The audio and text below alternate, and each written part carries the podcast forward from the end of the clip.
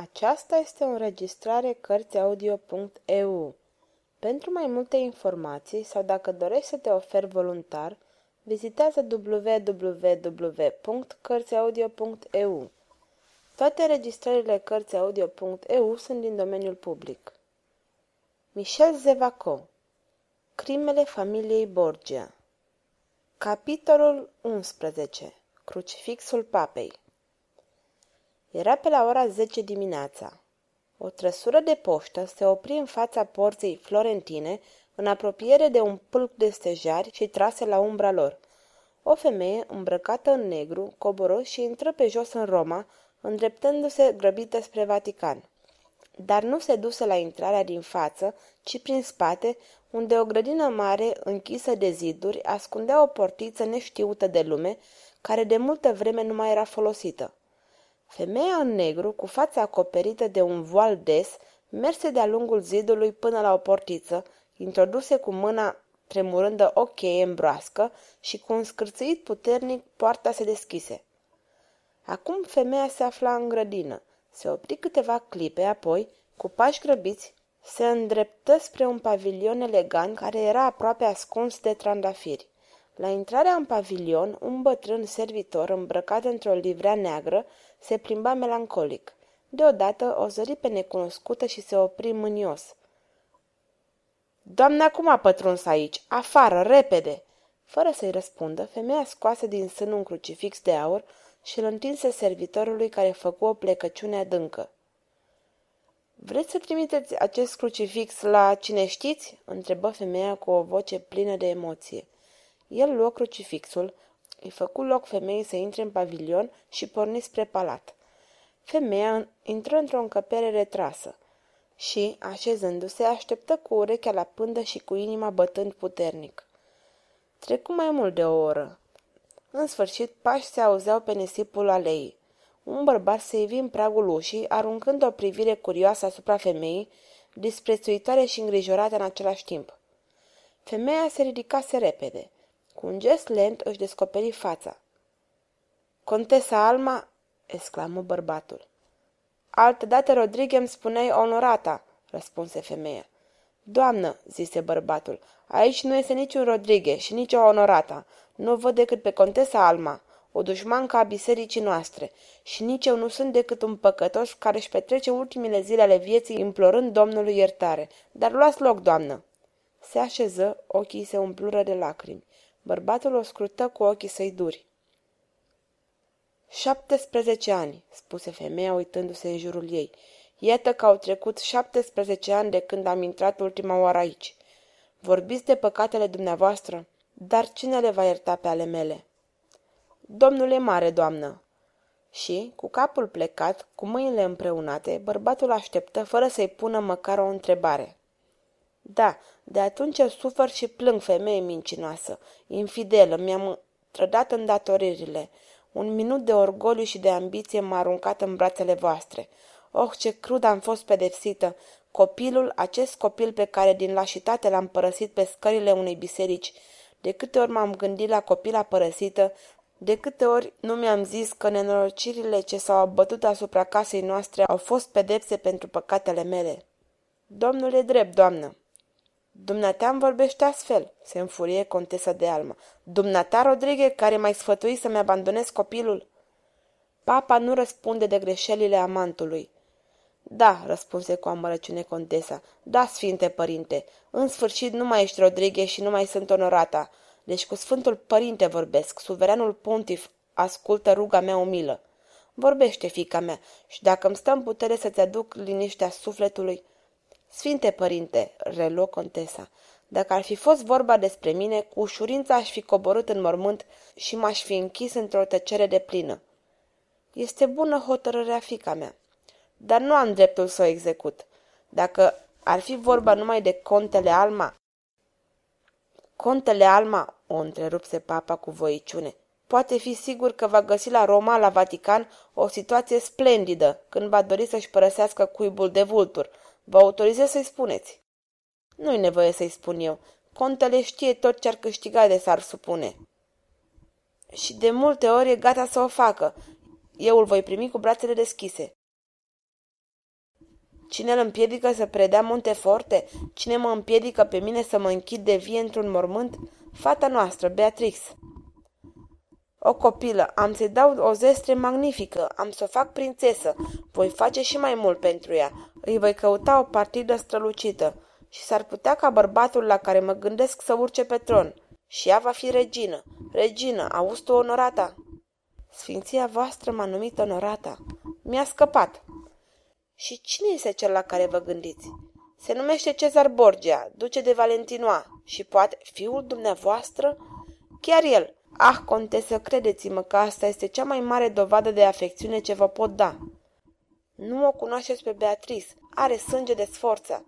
Dumneata crezi, părinte, că Monteforte a fost invincibil pentru că a fost apărat de contele Alma? Te înșeli. Beatrice a fost cea care a însuflețit toată garnizoana, cea care a pregătit eșecul fiului vostru. Și azi este gata să lupte. Deci, nu ești de acord cu această căsătorie? Contesa surprinsă ridică privirea.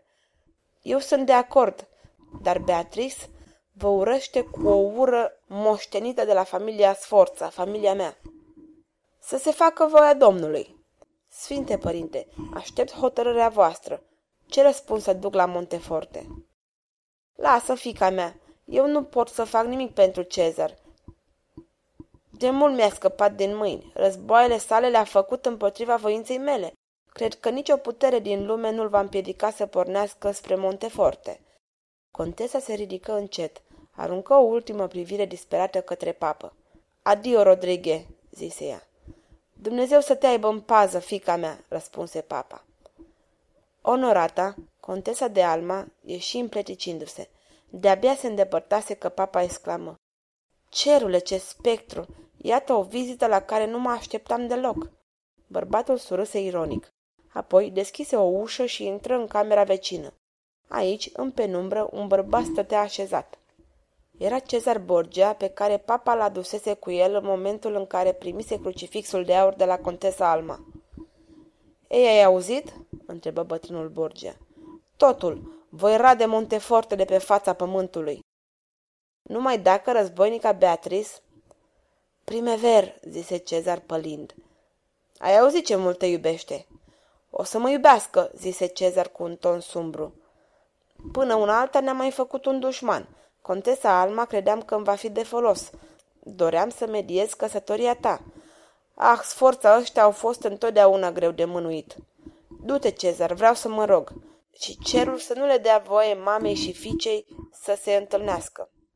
Mă ocup eu de asta, mormăi Cezar. A, dar contesa a uitat această mică bijuterie. Ia te uită un crucifix de aur. Cred că aș putea să o ajung și să-i înapoiez acest sfânt Todor, la care nu mă îndoiesc că ține așa de mult. Cezar îl privi pe tatăl său cu atenție. Și, dacă nu este aceeași, seamănă foarte tare cu cel uitat. O mică diferență. Uite, Cezar, Hristos nu are spin pe frunte pe crucifixul contesei, în timp ce al nostru are unul foarte ascuțit, înțeapă bine. Cezar luă crucifixul de aur din mâinile papei și plecă grăbit. Contesa Alma ajunse deja în poștalionul care o aștepta la umbra stejarilor, nu departe de poarta florentină. Trăsura porni la drum. Nu făcuse încă 500 de pași că un cavaler o ajunse și făcu un semn vizitiului să oprească. Acesta ascultă. Cavalerul se plecă și salută cu gravitate. Contesa îi recunoscu. Cezar Borgia!" exclamă uimită. Chiar eu, doamnă, deși familiile noastre se dușmănesc, am vrut să vă prezint omagiile mele și tot respectul. Când venerabilul meu tata a vrut să trimită un servitor pentru a vă înapoia crucifixul uitat, am alergat eu însumi. Am uitat ceva? Acest crucifix. Tata mi-a spus că țineți foarte mult la el. Am vrut să vi-l aduc imediat. Contesa a avut un zâmbet trist. Mulțumesc mult, domnule, zise ea roșind. Întinse mâna să ia crucifixul, dar o înțepătură mică o făcu să scoată un strigăt. O asperitate a crucifixului îi zgâriase palma, dar o zgârietură abia vizibilă. O, ce neîndemânatic sunt! V-am făcut rău, doamnă? N-am să mi-o iert niciodată. Nu-i nimic. Adio, deci, doamnă, iată că misiunea mea s-a încheiat. Un singur cuvânt. Orice s-ar întâmpla, voi păstra pentru dumneavoastră o mare stimă și o adâncă prețuire. Spunând aceste cuvinte, Cezar porni spre Roma. Înainte de a intra în oraș, se opri, privi trăsura care se îndepărta pierzându-se în zare. Peste trei zile, când acest poștalion va ajunge la Monteforte, în el se va afla un cadavru.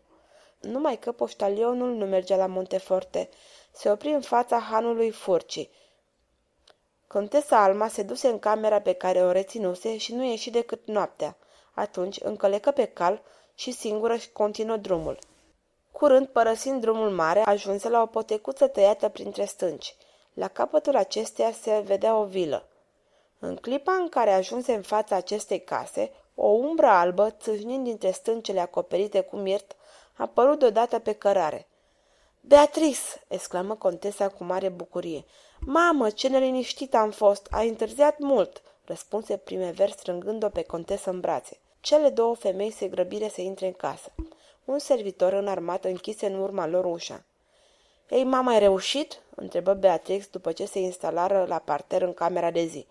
Ai putut să întâlnești persoanele pe care doreai să le vezi?" Aceste persoane nu sunt la Roma," răspunse contesa cu o voce stinsă.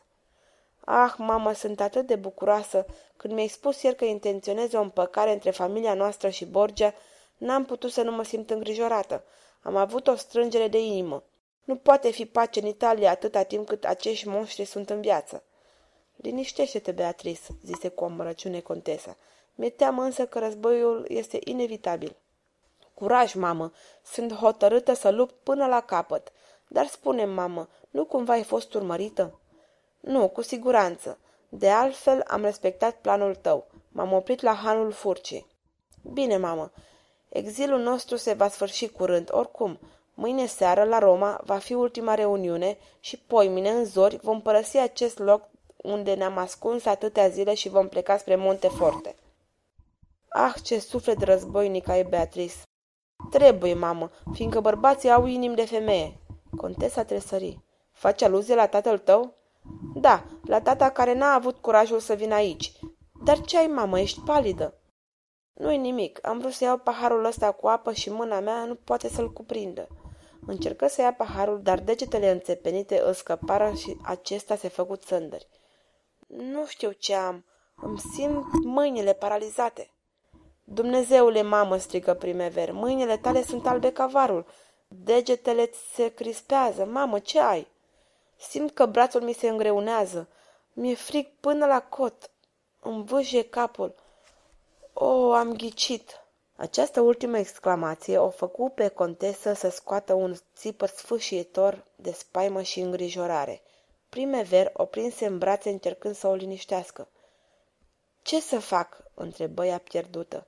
Nimic, fata mea," răspunse contesa. Nimic, orice încercare este zadarnică, căci o travă care curge în venele mele este necruțătoare. O travă? O travă a familiei Borgia. Fata rămase năucă, speriată, contrariată, întrebându-se dacă nu cumva mai că s-aș pierdea mințile. Dar contesa continuă cu o voce care devenise greoaie. Caută în corsetul meu, căci mâinile mele sunt paralizate. Prime verse grăbi să îndeplinească dorința. Crucifixul. Ial. Uite-l, mamă. Arată-mi-l. A, înțeleg, nu este crucifixul meu. L-a schimbat. O travă este acolo, în coroana de spini. Beatrix, fii atent la crucea asta. O, nu se poate, bângui fata. E un vis urât. E o realitate îngrozitoare, Beatrice. Ascultă-mă, fata mea. Eu o să mor. Într-o oră n-am să mai fiu. Ascultă-mă fără să mă întrerupi. Ceea ce îți voi spune este grav. Beatrix, îngenunche lângă mama sa, îi cuprinse mijlocul cu brațele, puse capul în poala mamei și începu să plângă încet. Beatrice, continuă contesa, ești tânără, dar ai un suflet întreprinzător și puternic. Tu poți să auzi orice. Îmi trebuie, pentru a-ți spune anumite lucruri, un curaj pe care numai moartea mi-l dă și certitudinea că n-am să te mai văd, că nu o să-mi fie rușine de tine. Să-ți fie rușine ție, mamă? Beatrix, sunt o femeie vinovată. Ascultă-mă, un bărbat a venit. Tatăl tău se îndepărtase de Monteforte. Cerul să-mi ierte gândul cumplit ce-mi trece prin minte, în acest moment. Orice ar fi, tatăl tău deci a lipsit 8 zile. Într-o seară am simțit o ciudată dragoste. Bărbatul, am cedat. Un hoho de râs o nebuși pe prime verde, dar nu scoase niciun sunet. Pe bărbatul acesta l-am văzut la Roma, în palatul său. Dacă îți fac aceste mărturii, care mă înnebunesc, Beatrice, este numai pentru a ști că această legătură a avut și o urmare. Am fost mamă, am născut o fetiță. Spunând aceste cuvinte, contesa privi cu spaimă spre fată, dar avea capul cufundat în poala ei. Deci am fost o soție necredincioasă, continuă contesa. Am devenit și o mamă criminală. Acest copil, la sfaturile amantului meu, l-am părăsit. Am lăsat fetița pe scările bisericii la intrarea în ghetou, Biserica Îngerului. De atunci, înnebunită de remușcări, am căutat-o zadarnic. Asta este adevărata mea crimă, Beatrice. Mă asculți? Primever dădu din cap încuvințător. Această crimă a fost pedepsită astăzi, nu prin moarte, cum ai putea crede, ci prin părerile de rău ce-mi sfâșie inima. Acest copil, Beatrice, sora ta, trăiește, simt asta. Ceea ce nu am reușit eu să fac, Beatrice, acum, pe pragul morții, te rog pe tine să o faci. Caut-o, găsește-o. Ai grijă ca sora ta să nu fie nefericită pe lumea asta. Îți promit, mamă, șopti Beatrice. Am să o găsesc și am să o iubesc, mamă. Și primever, ridicându-se, cuprinse în mâinile ei capul mamei și o sărută cu dragoste pe frunte.